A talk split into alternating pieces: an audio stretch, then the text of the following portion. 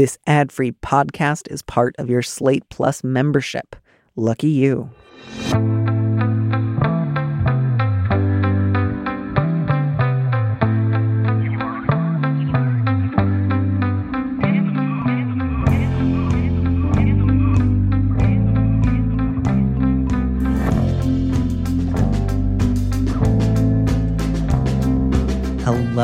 Welcome to Big Mood, Little Mood with Danny Lavery. I am the aforementioned Danny Lavery.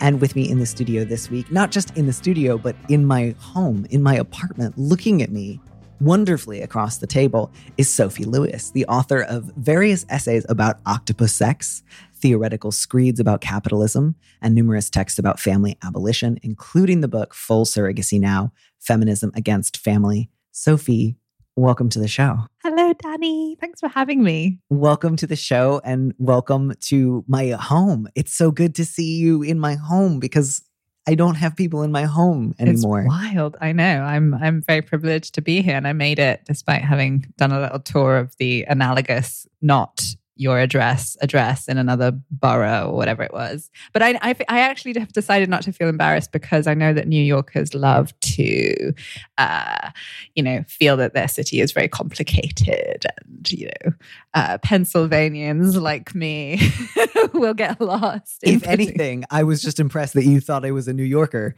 I feel like you know I just got here myself. Um, true, true. But I'm just so thrilled that you're here. I will never ever mind anyone being late ever again because it just Aww. means we get to go places again. Yeah, it is wonderful. And I'm so excited to get to talk to you today, not least because I feel like we were able to have a really lovely conversation where you had said, I really don't want to just be the abolish the family person.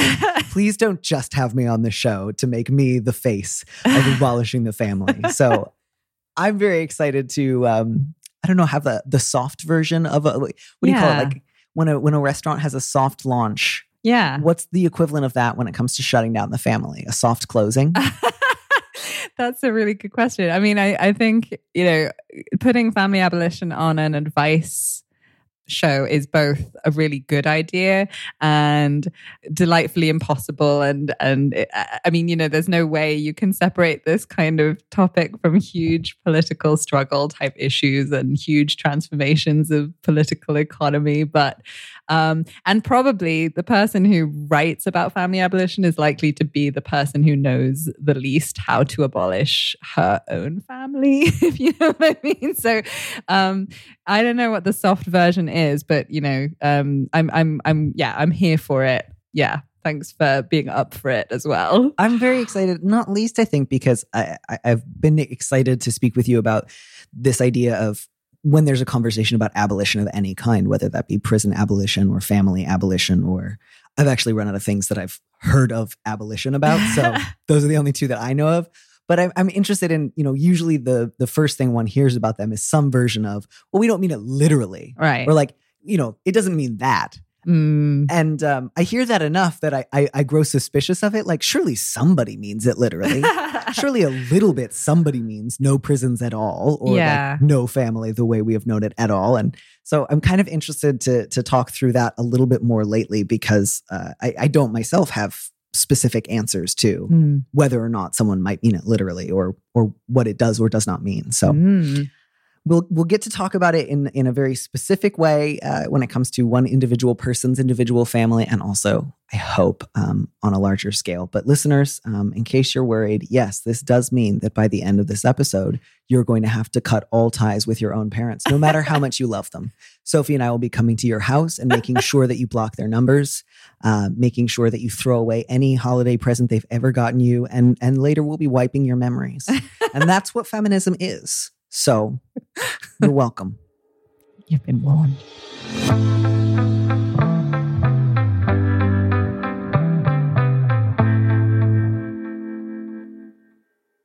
With that auspicious beginning, this letter, uh, this one is weighty. Um, and so I know you've been thinking about it a little bit today, as have I. I'm looking forward to getting a chance to talk about this one, to be honest, as, as painful as it might seem. The subject here is just where to draw the line. My mom died suddenly when I was eight. I was horrifically abused and neglected by my father for a year until another family member adopted me. I am now in my late 30s and I don't have a relationship with my father. People in my family know what happened and continue to have a relationship with him. I have been told to be the bigger person and, quote, get over it. My younger sister was not abused and continues to have a great relationship with our dad. I find myself feeling angry and hurt whenever I think about this, and I don't know how to continue to have relationships with people who are so chummy with my abuser. How can I, quote, get over this? How can I reconcile loving members of my family and the anger I feel due to their not taking my trauma seriously? Should I just stop communicating with people who are still friendly with my abuser? That would be my entire family. I don't know what to do, but I know I need to make a change because the sadness and resentment is eating me. Yeah. Oh, Danny. Yeah. Um, you know, I get variations of this kind of question often. Hmm. Sometimes mm. it varies uh, in terms of scale, but the the question often remains the same, which is something like a parent, a relative hurt me profoundly, badly, was able to hurt me with sort of impunity by virtue of their family relationship to me. Um, and the family, you know, as a group has kind of closed ranks around the person who hurt me. And, and not only is it just that they want to maintain a friendship or a relationship with my abuser, but they want me never to talk about the abuse. They want to pretend that it never happened. Um, and they want to sort of act as a buffer around him. Um, and that question of, I still love these people. I don't think my pain would go away if I necessarily stopped talking to all of them. But I also find the nature of this relationship really painful. And it feels like it's me against everyone, you know? And what do you do with that? Right. And I mean, yeah, I, I've been mulling it and mulling it and kind of getting nowhere in terms of generating brilliant ideas um, with which to advise this this person. Um, I feel for them so much, and I'm not really, you know, in a place where I can go into my own personal, uh, you know, relating uh, to the predicament. I know. I mean, you you know a piece of your personal experience is in the public domain and i'm not surprised that people contact you all the time podcast or no podcast to to kind of presumably you know to um to share their experience uh, there's nothing more painful i feel like than than this experience of having people who love you be chummy as this as the letter writer puts it with uh with your abuser. I mean, there probably are more painful things. It's extremely painful. yeah, yeah, we don't have to make a hierarchy, luckily no. Um, and I, you know, I know you don't advocate murder on this show, but the, you know, it was the thing that crossed my mind while I was sitting in traffic earlier. It's, it, it, it sorry. Thanks for the qualifier we'll on the show.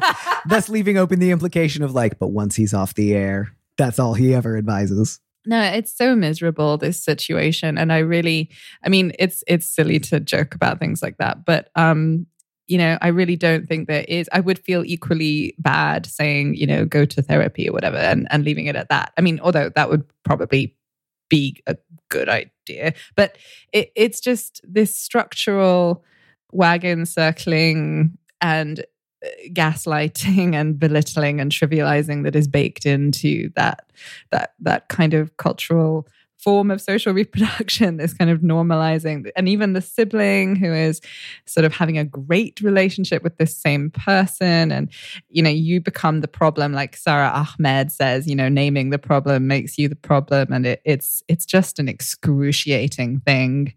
Um, do you have any concrete thoughts? I wanted to let you lead on this, and here I am talking. Uh, yeah, I, I think um, I, I would start from a place of this happens all the time. Yeah. Which I, I don't know if that would provide the letter writer with much comfort. It, it certainly doesn't feel comforting to say, but this is really common. This is uh, more common, I think, than otherwise. I think this is the usual way that most families react to, you know, child abuse, which is to say, I don't know what you're talking about, or just get over it, or you know, not saying anything at all, but making it very clear we love this guy. We think he's fantastic. And um, if you have some sort of weird grudge that we don't care to know more details about, you know, you should sort yourself out. Um, I wish that weren't the case. I wish more families did not do that, but I think this happens more often than it doesn't. And so, uh, letter writer, if it is at all helpful to you to think of this in terms of a common and predictable initial group response to anything like an accusation of in group abuse, it might be a little bit more helpful, at least in terms of thinking of like, this is something to be expected. Um, this is something that can be to a certain degree predicted. And there are things, there are specific and concrete things that I can look for that can inform my decisions rather than just feeling like I, I, I feel completely adrift. Um, so, you know, letter writer, you say that you're in your late 30s. Um, it's not clear to me if you have ever gone any period of time since from your childhood until now where you've been in low or limited contact with your extended family. Um, I guess today the sort of mini theme is like soft rollouts, soft launchings. um, one of the things that might be useful to you if you haven't had like a significant period of time where you were letting them sort of recede into the background of your daily life and focusing your attention on getting support from either friends or people in support groups or a therapist or better yet all of the above um, that might be the best way to begin where you're not having actually like the big potentially really fraught conversation of i'm not sure that i can have a relationship with you unless and until you acknowledge the ways in which my father abused me if you don't feel ready for that if that feels too much to take on right now just, you know, don't take so many of their calls, kind of don't reach out when you normally might to see how they're doing. Let that fall by the wayside a little bit. Not so much that you're going to start getting calls, but enough that you feel like you're devoting less time and energy to them and more time and energy to figuring out where can I get support that I need? Where can I talk honestly to people about what happened to me? And their first response is not going to be, shh, don't say that.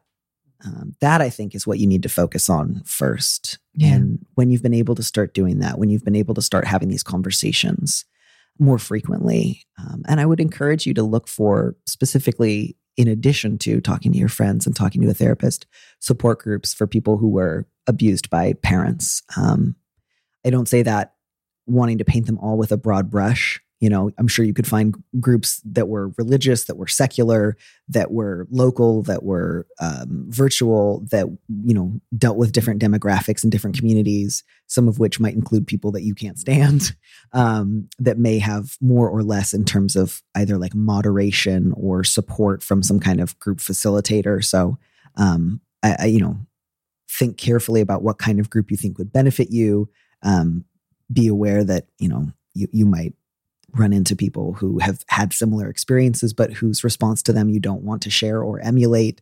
I don't say any of this promising like, and you're going to meet, you know, nine people that you just feel immediate spiritual kinship with, and they will be your cheerleaders and and take you through every step of the way. I just think that it can be a really useful place if your whole life you have felt like whenever I want to talk about this, I get told mostly to shut up. Yeah. And I say all that then saying like your options will include things like deciding to completely stop contacting your relatives, deciding, I don't think that we're ever going to be able to have a fruitful conversation about this. And so I'm just not going to. And that might mean we never feel as close as they would like me to, but that's the choice I'd rather make. It might feel like saying to them, This happened, it's real. You may choose to stay close to him. I can't dictate that, but you and I need to talk about it at least once. Um, any of those are all options available to you. And I feel less married to the idea of choosing one over the others than having you prioritize first. Really thinking about like, what would it look like if most of my free time was spent thinking about and talking about this on my terms and not theirs? There are people in my life who have a very similar kind of um, narrative of facts. Um, and who have uh, made the decision to double down on loyalty to the family um, and the ideology of family very, very deeply to the point that, um, well, I mean, you know, you can have a psychotic break that way. In fact, paper trying to kind of um, hold that kind of contradiction in your in your heart, but it is an option that that sometimes seems available you know um, this this hurt me but um, there is no alternative to the to the logic of care um, that is family. Um, i'm not ready to identify as a refugee from the family. Um, it is extremely scary to to contemplate that. Although you know letter writer if you choose to to to move in that direction know that there are lots of us around. And uh, you know whether or not you identify as uh, queer. I, I, don't think that's in the letter.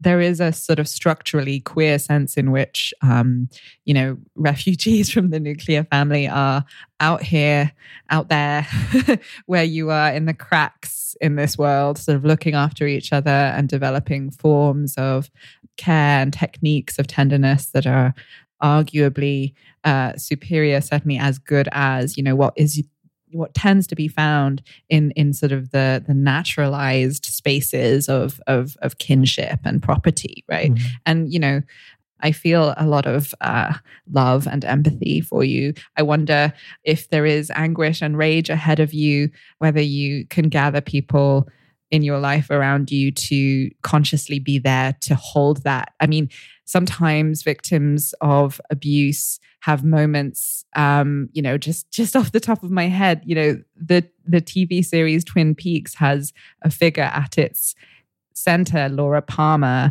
who basically is that and the image of her um, screaming this kind of snarling scream of anguish is kind of what often comes to mind for me when I think about the moment of of really tapping into the unheard, you know, the socially uh, silenced and uncared for rage and righteous misery of of the abused uh, children of nuclear families.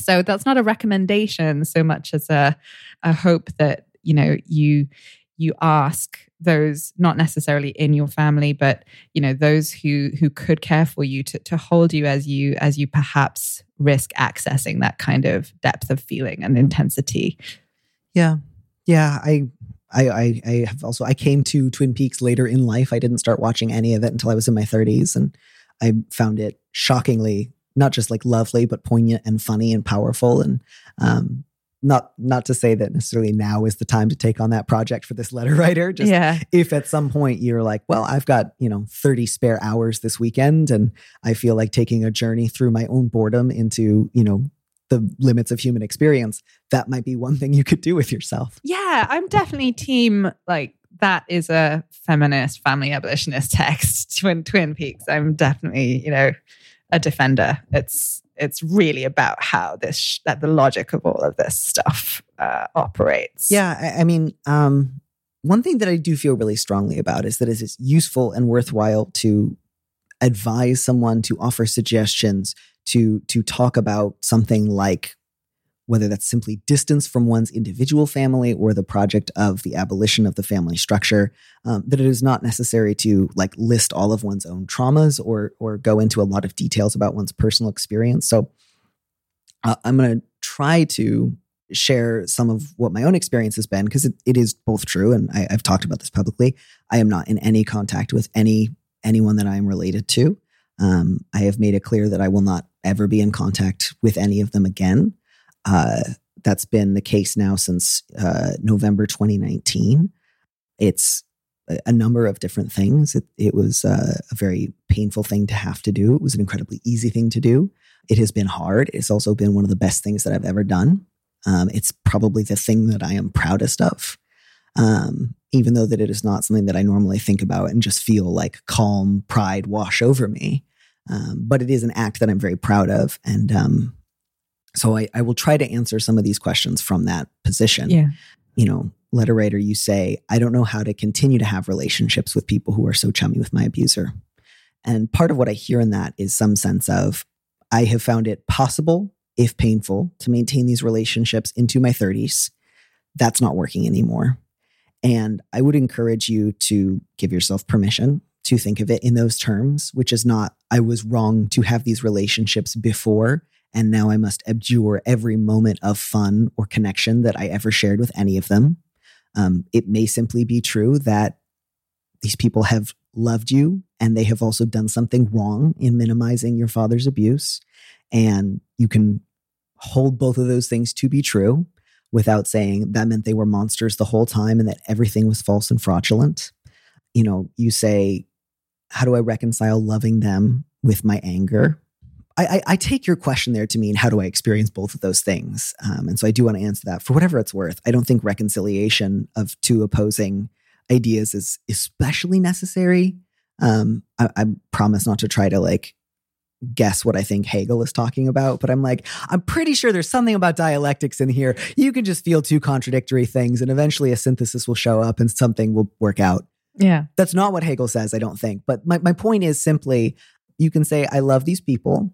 That love is not necessarily born from respect for their ethical conduct. It's simply the love that I bear for the people I knew first and best. I love them and I'm angry. Um, for a while, I loved them and maintained a relationship that was sort of predicated on my silence. That stopped working. Um, I can no longer offer love that is predicated on silence. Yeah. That that would strike me as a totally consistent thing to think, feel, and experience, even if it also feels incredibly volatile and painful.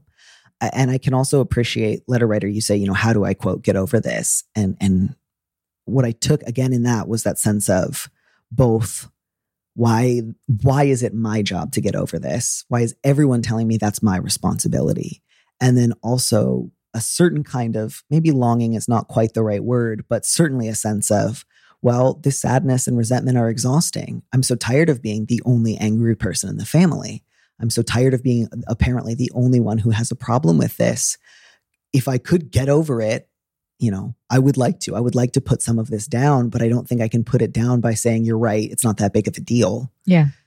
So I, I share letter writer that sense of I want some sort of peace. And sometimes it's tempting to think of that as coming from quote unquote getting over it. But I also have a strong suspicion that getting over it on your relatives' terms would not actually provide you with any peace or any comfort.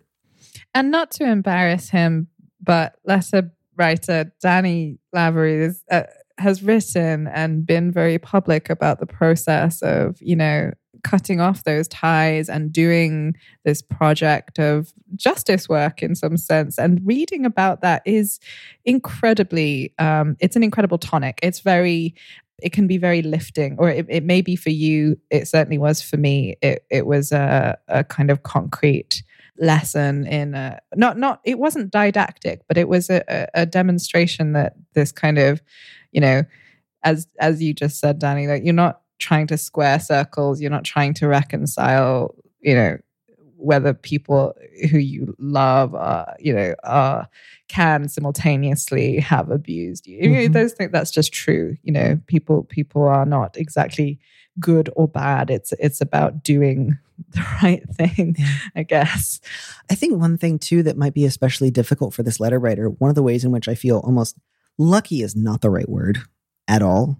But one of the things that I am aware made a real difference in my ability to draw a bright line was that the rupture between myself and my relatives had to do with endangering other people's children. Yeah. It was not about me. Whatever, you know, experiences I myself had as a member of that family, as a child in that family, were not at the forefront when I cut those ties. That had to do with specifically my brother working closely um, and without supervision with children, which uh, you know, last not last November, in November of 2019, he told me that he was sexually attracted to children, and he also told me that the rest of my family had known for, uh, in some cases, more than a year, um, and they were aware that he was continuing to work alone, unsupervised on trips with children, um, and so that was not about me.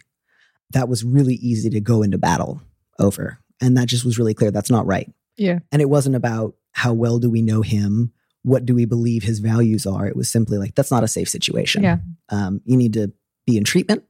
Um, you need to not be alone with the children that you're attracted to. And, you know, whatever organizations you may have been working with need to know about this so that they can investigate. Um, yeah. Yeah, that just felt super straightforward. And one of the things that can be really hard is if you're talking about your own abuse, your own neglect, and you've grown up hearing, from from eight years on you need to be the bigger person i just like the idea of telling an eight year old to be the bigger person which is so often what people do when eight year olds are abused in the family um, is grotesque. Yes. And one of the things that's really hard is you don't have that, like, well, this is for somebody else. I'm doing this on behalf of somebody else. You're saying, I'm thinking about doing this for me. And what you, letter writer, have experienced from your family is a lot of, well, you're not really worth it. And so I am very aware of how difficult it can be to say, I need to draw this boundary because I deserved better and I still deserve better. I, I want you so much, letter writer, to be able to make that decision on your own behalf. I think you deserve it. I think it, it will not fix or immediately eradicate your feelings of anger or love or resentment or sadness, but it will at least remove the painful, heavy work of trying to keep these people happy on their terms. So I just want to, you know, throw in a vote for trying not talking to them. If you've never tried that, um, you know, I think it can be worth it. When I think about my own relatives, um, I can think about what would be the best possible life for them. What would accountability look like? What would a different kind of life look like? And I can wish them safety, health, and guidance. I think all of that is consistent with love. I don't need to feel certain warm feelings in order to want that for them. Um, but I'm also very aware that I cannot give them any of those things, in part simply because, you know, I don't have perspective or distance or objectivity when it comes to any of them. So for me, whatever love is looks like remaining out of touch, not being in contact, trusting that if they ever choose to um, act differently or live their lives on a different basis, there will be professionals and advisors and guidance that they can access that's not me. And, you know, for my own part, remaining committed to principles of nonviolence. Yes. And that's the best thing that I can give them. Yeah. And you've really given the world a lot, Danny, with with the way you've been public about that ethically. It's it's incredibly useful. It's a really useful resource. And letter writer, you know, if it it seems too scary from where where you are at right now to try this thing Danny's put on the table, sort of if you haven't tried it, you know, try not not contacting them alone. You know, there are people there out there or perhaps already with you who you can bring closer and um, who may be up for making kin with you in a way that will show you that being shown up for is possible. It happens. It, it, it in fact is quite common as well thank god right it's not you know the the thing that happened in your in your family is very predictable you know to the point of being kind of uh, part of the logic i think of of that family form. Um, but luckily, people are also always kind of um, sabotaging and, and betraying it in a certain way by showing up for each other, by doing solidarity, by by by breaking loyalties that are wrong, mm-hmm. that are mm-hmm. cowardly and toxic. Um, and anti-liberatory. So, you know, just just I hope so much that you let yourself feel some of that and and and open and risk that vulnerability that then allows you to be shown up for by people because i'm sure there are people out there who who will who will show you what it feels like yeah i think one thing that is true is you don't know the positive sides of estrangement until you try it or, or rather if there's some that you kind of wish you had right now like you know peace from talking to them you can imagine that but until you do it, you can't really envision all the other things that it will make room for because they're they're hypothetical until they happen. Whereas I think it can be easy to really ruminate on, but if I lose my family, I won't have any family. And you think about like, well, what if on this big holiday I don't have the people you're supposed to have, or what if on you know, uh, uh, you know, fill in your own like cultural touchstones, your own family holidays. But sometimes you don't know how good it can be until you make that room in your life. Um, uh, the last thing I'll say is is really on like a logistical and tactical front. If letter writer, you do decide to go the route of estrangement, and if and you you you may decide to do that without saying much, you may decide that you want to try to have a conversation about it with one or some of the relatives that you want to extend that possibility to. You you certainly don't have to, but if you do, I, I just want to flag the possibility that they will at that point bring in certain escalation tactics that are really common when somebody finally says, actually, I'm not going to remain in this family on the shared delusion that no one ever abused me. Um, you might hear things like, I don't really understand where this is coming from. You seem so angry all of a sudden. Is this connected to something that's going on in your own life? They might try to blame it on a partner of yours, on new friends of yours, on some sense of you have changed. Um, they might attempt to make you feel responsible for the physical or mental health of other relatives. They might suggest that by you know withholding contact, you are doing something um, aggressive or hostile, and they might go so far as to make you feel responsible for somebody else's, uh, you know, emotional well-being or desire to live. Um, if they do that, that's just right out of the playbook. That won't make it easy to go through, but I just I, I, I would I would want you to know that's something that you can predict that follows certain play lines. You know, again, I don't want to keep keep going back to that old well of just like what happened to me will happen to you too. But you know, when I had made it clear, among other things, like this situation requires outside accountability. You have not, as a group, um, done right. And so I cannot protect this secret for you or just say, hey, you guys fix this. Um, I have to inform outside organizations, and they may or may not have to like trigger higher up investigations like that I, am taking that out of everybody's hands. You know uh, at that point i was you know various friends of mine my, my relatives got in touch with in order to say um, you cannot report this. Your brother is suicidal and if you report this he might not live. Which i found really heartbreaking on particularly on this level, the idea that you would have a person you cared about who you believed to be suicidal, and your response was not, How can I get them help? How can I get them treatment? But it would be to try to corral someone else into not doing the right thing. Yeah. And uh, I'm glad I didn't listen to that. That prediction was not borne out. That did not happen.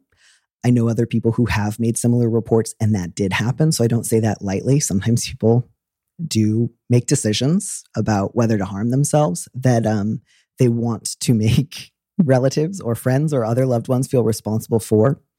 I hope that it doesn't come to that for you, letter writer. Uh, I hope that's not like scary. I don't mean to say like, and like if and when somebody in your family threatens that they will kill themselves um, and they call your friends to say that they're going to do it, here's what you do. I hope that never happens. I hope you never have to use that advice. But in that case, you know, that therapist, that support group, those friends, those people you can actually reach out to and who will actually help you like gain some clarity and just be like, oh, this group of people has developed like a really tortured idea of what the truth is and what the right thing is. And it's only as part of this like shared in group delusion that these things kind of make sense. Yeah. But like, man, the second I told someone who I wasn't related to about the situation, nobody was confused. Nobody was uncertain. Nobody said, you know what? Maybe you should let them all keep like developing their secret rules. Um, that seems like a good idea. Nobody whose last name wasn't Ortberg thought that was a good plan. Um, and, and one of the things that I felt really useful, energizing, and freeing about that was realizing this is not a shared sense of reality. This is unique to this family, and it requires that sort of family commitment to secrecy, loyalty to the brand above all else in order to flourish. And you do not have to live like that. You do not have to live like this. You may still have to carry around the sadness and the pain of, I wish my relatives hadn't done this to me, but you do not have to live in the world that they want you to live in. I think that's my last thought on this one. Yeah. Amen. Um, I also don't want to talk anymore about my own situation. So we're going to go back to talking about the world writ large. You okay there? How are you feeling? I'm great here.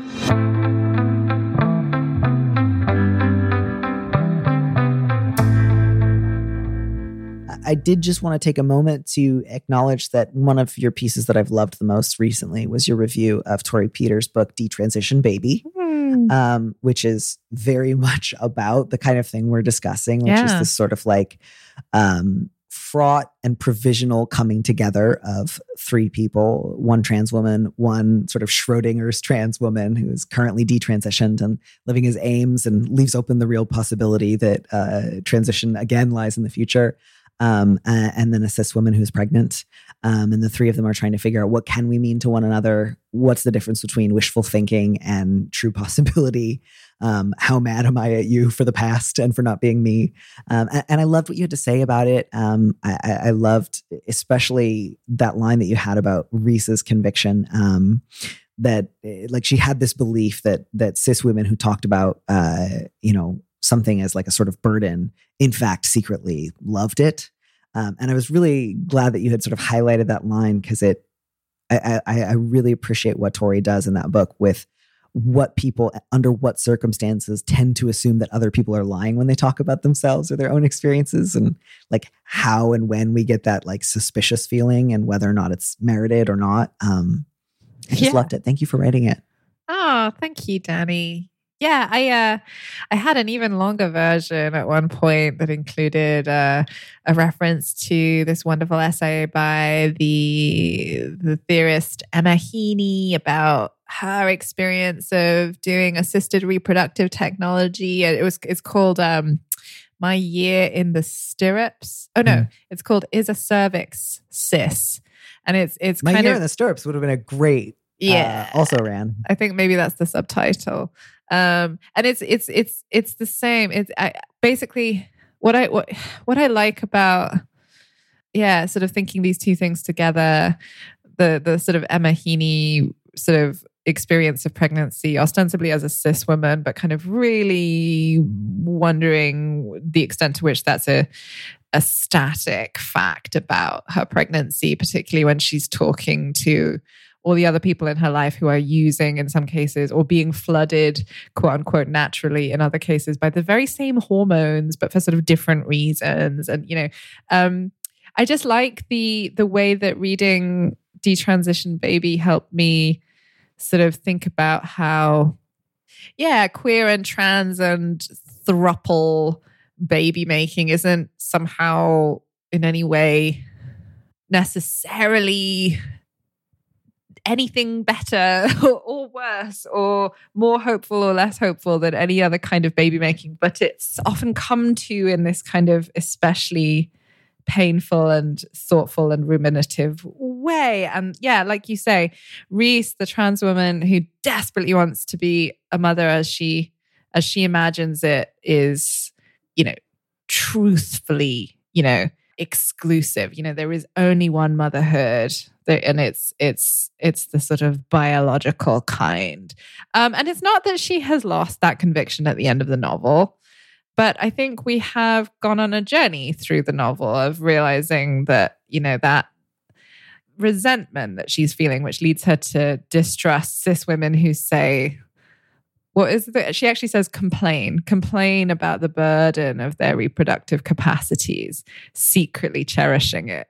Um, you know, th- there's an imaginative leap that every, all the different people make, uh, and I think you're right to bring up this this sort of question of you know believing each other's desires. The the the, the riddle of the other you know the cis woman who really does not love her uterus uh you know and speaks to i think uh, certainly to there are certain rituals of complaint that are often but not universally understood um as a ritual rather than simply we have all chosen this moment to complain about something. Um, there are certainly ways in which complaining is a ritual way of drawing attention to something one is proud of without being accused of bragging. Um, it is easy, I think, if one is familiar with such rituals to assume that is a universal understanding and that everyone enters into it with that same unspoken set of assumptions. Um, that's also not true. And so there's often ways in which, you know, lots of social missteps can come from thinking you are in one of those situations when you are in fact in another.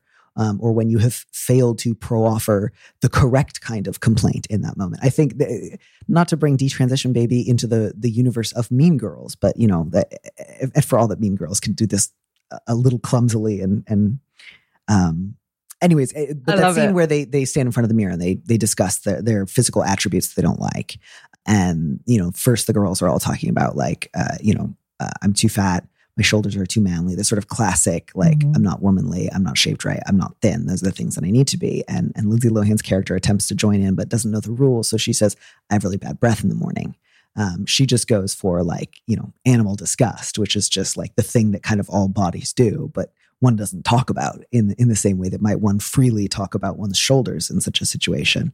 Um, and it's just sort of immediately met with a combination of like blank and somewhat disgusted stares, like you didn't play the game right, right. Um, and and in such a moment, you know, the the audience might very well assume this is not necessarily merely a, a series of complaints out of nowhere, but a series of like socially acceptable ways of either asking for reassurance or of delineating like what you're not allowed to totally. be. And I mean, you know, as I try and lay out, um, you know, in in several of my like things that I've tried to express publicly, written or otherwise, I, you know, I'm not at all uh, anti-pregnancy, and I, hopefully this review makes that clear as well. I, I sort of think anyone who wants to do that kind of extreme sport should be, you know, uh, equipped, empowered to do so. Certainly, including trans women, you know. And I, I, I, I too, I want Reese to be able to do, you know, the process of placentation. Uh, you know, it's it's a it's a grisly kind of extraordinary thing. I mean, some people have ecstatic you know spiritual experiences of it and or at the same time also you know terrible injurious boring and and and and and. But you know it is kind of a, a beautiful meditation the the novel as a whole on how reese is already a mother. The, the sort of cliche of of you know you don't have to give birth to be a mother that that uh, a queer black feminist tradition of polymaternal lesbian feminist sort of uh, yeah a child has many mothers kind of uh, in a certain tradition of gay and lesbian liberation and and so on from the 60s onwards. But you know she really is. It show the novel shows you that she really is already a mother but she completely refuses to dignify that with well i mean and it's not to say you know she she is furious in fact that someone might tell her that that's that that's maybe enough that that could be enough mm-hmm. and and that's very relatable too you know you know get out of here with your shitty queer kinship spiel i think is the phrase right yeah. well i don't i think i added the, the the expletives but um but i think yeah there's a very kind of sort of universalism from below hopeful broken kind of uh, horizon that I that I found very poignant. You know, we are we are all kind of in this existential condition that Reese is in of sort of not not really getting to have and be like exactly what we what we want, while at the same time actually having such a rich, you know, I mean, okay, not it is of course, you know, we're not all in it together, but but Reese has all these comrades kind of reaching out to her, saying, you know, we've got you you know we've, we've got you come back to us you know you have mothered us. Let us let us kind of be mothered by you and mother you too. And she's she's convinced that there's this kind of holy grail of biological um, you know partum that that is out there.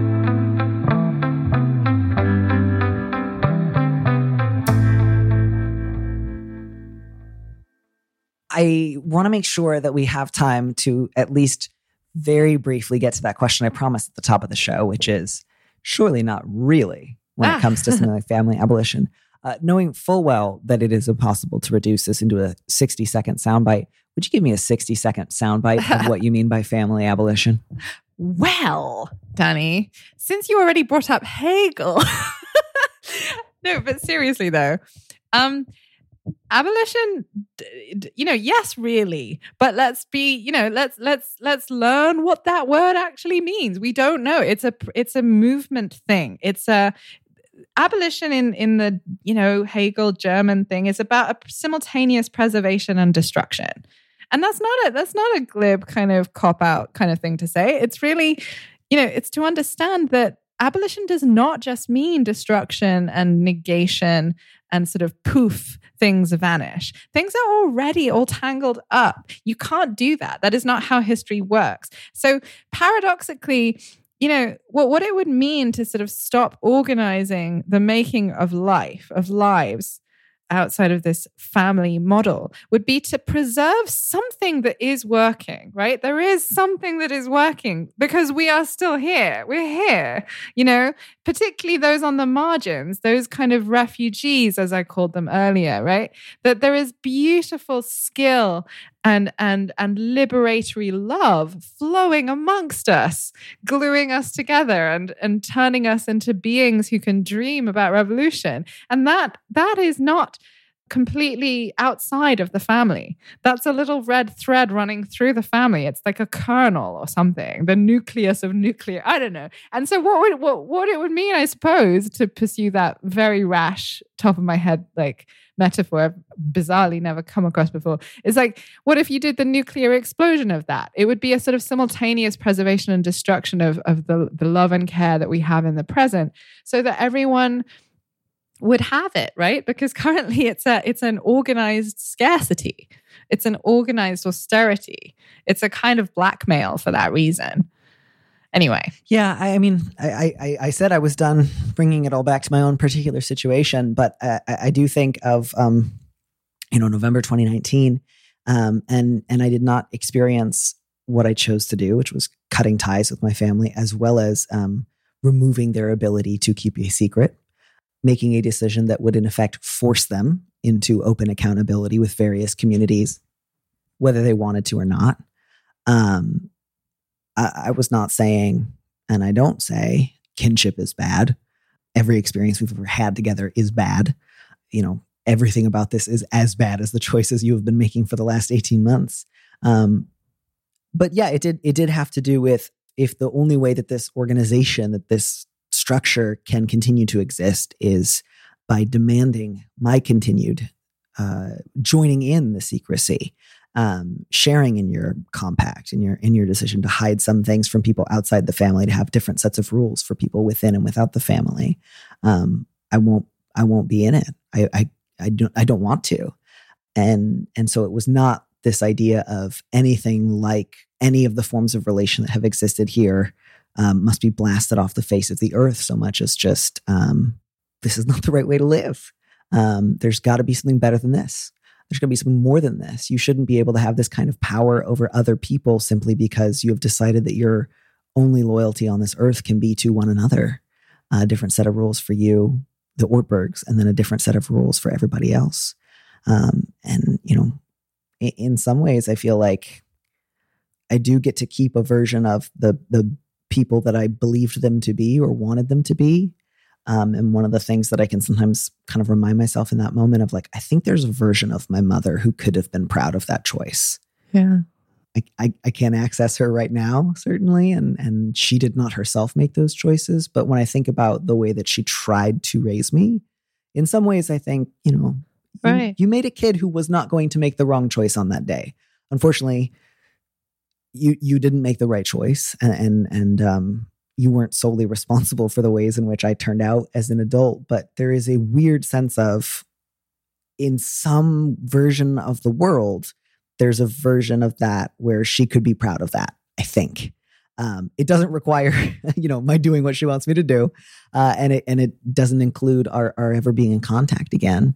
Um, and uh, all of this, by the way, is very consistent with an absolute with Hegel, right? Because what Hegel say, would say is that your family produced its own grave diggers. Ooh, so. I love. Okay, now I want to read Hegel. Shoot, if he says stuff like that, that's cool.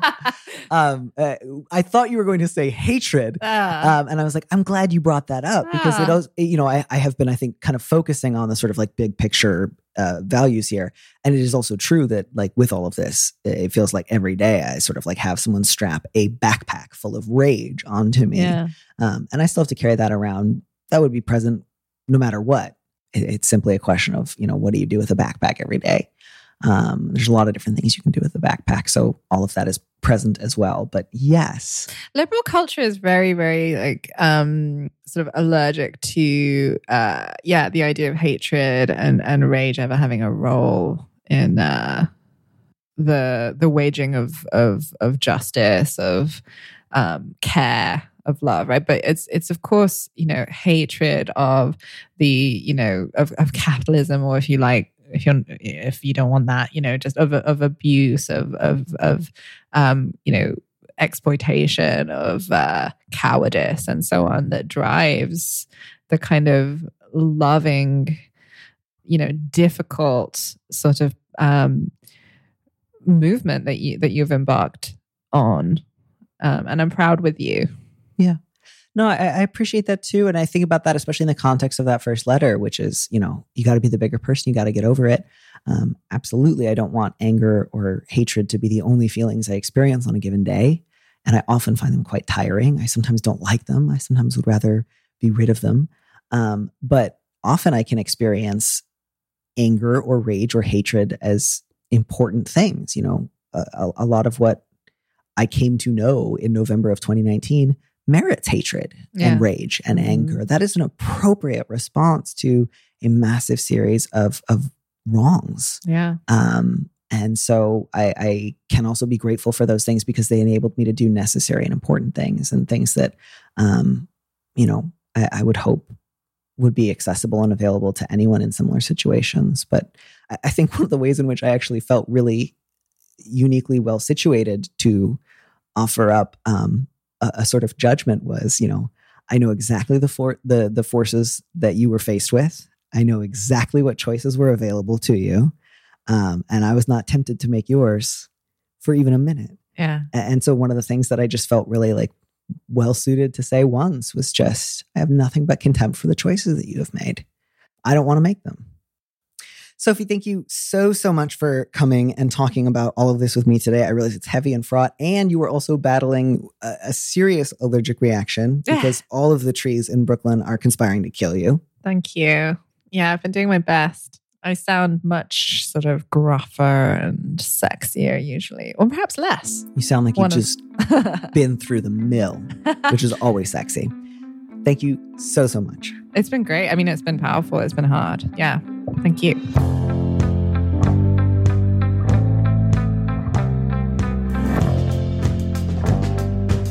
Thanks for joining us on Big Mood, Little Mood with me, Danny Lavery. Our producer is Phil Surkis, who also composed our theme music.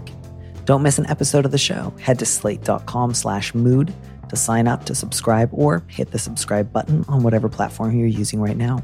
Also, please leave us a review on Apple Podcasts if you get a minute. We'd love to know what you think.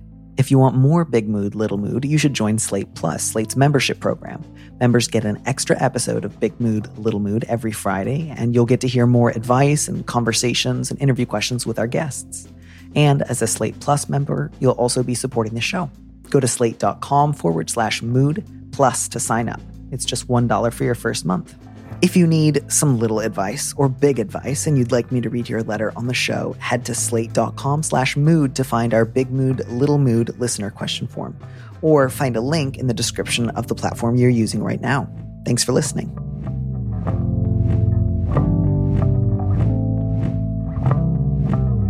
And here's a preview of our Slate Plus episode coming this Friday. What's in the cardboard box in your kitchen? Is it the fruit that you were waxing magical about on Twitter a while back? I mean, I'm not sure. What's in the box in the kitchen is green chestnuts. Oh. Not green chestnuts. I'm sorry, green walnuts. Yeah, that's not what it was. I'm pickling green walnuts. There was there was a thing you said you had found. It made it made sour you cherries. No, something red I'd currants. never heard of. No, you've definitely heard of red currants. You're British. Yeah, no, no, no. Yes, I have. I have. Why don't you have currants here? In the States? Yeah. Uh, I don't think they grow very well here. I do occasionally find them now that I'm on the East Coast, but they were vanishingly rare on the West Coast. It's the best jam. It's the best fruit. I love it. Every time I see it every summer, I go absolutely wild and I just buy as much of it as I possibly can. But really, this isn't ringing any bells. You, you I think you had tweets about a magical thing. You found a a grocery store where you'd you, that had it. You brought it back. There was a text about it. it I, I'm I tweet a lot visual, about food, so that unfortunately it. doesn't. It was fleshy. It was beautiful. I mean, cut into all. Yeah, fruit, I know. I know. But it was it was poet poetry. To listen to the rest of that conversation, join Slate Plus now at slate.com forward slash mood.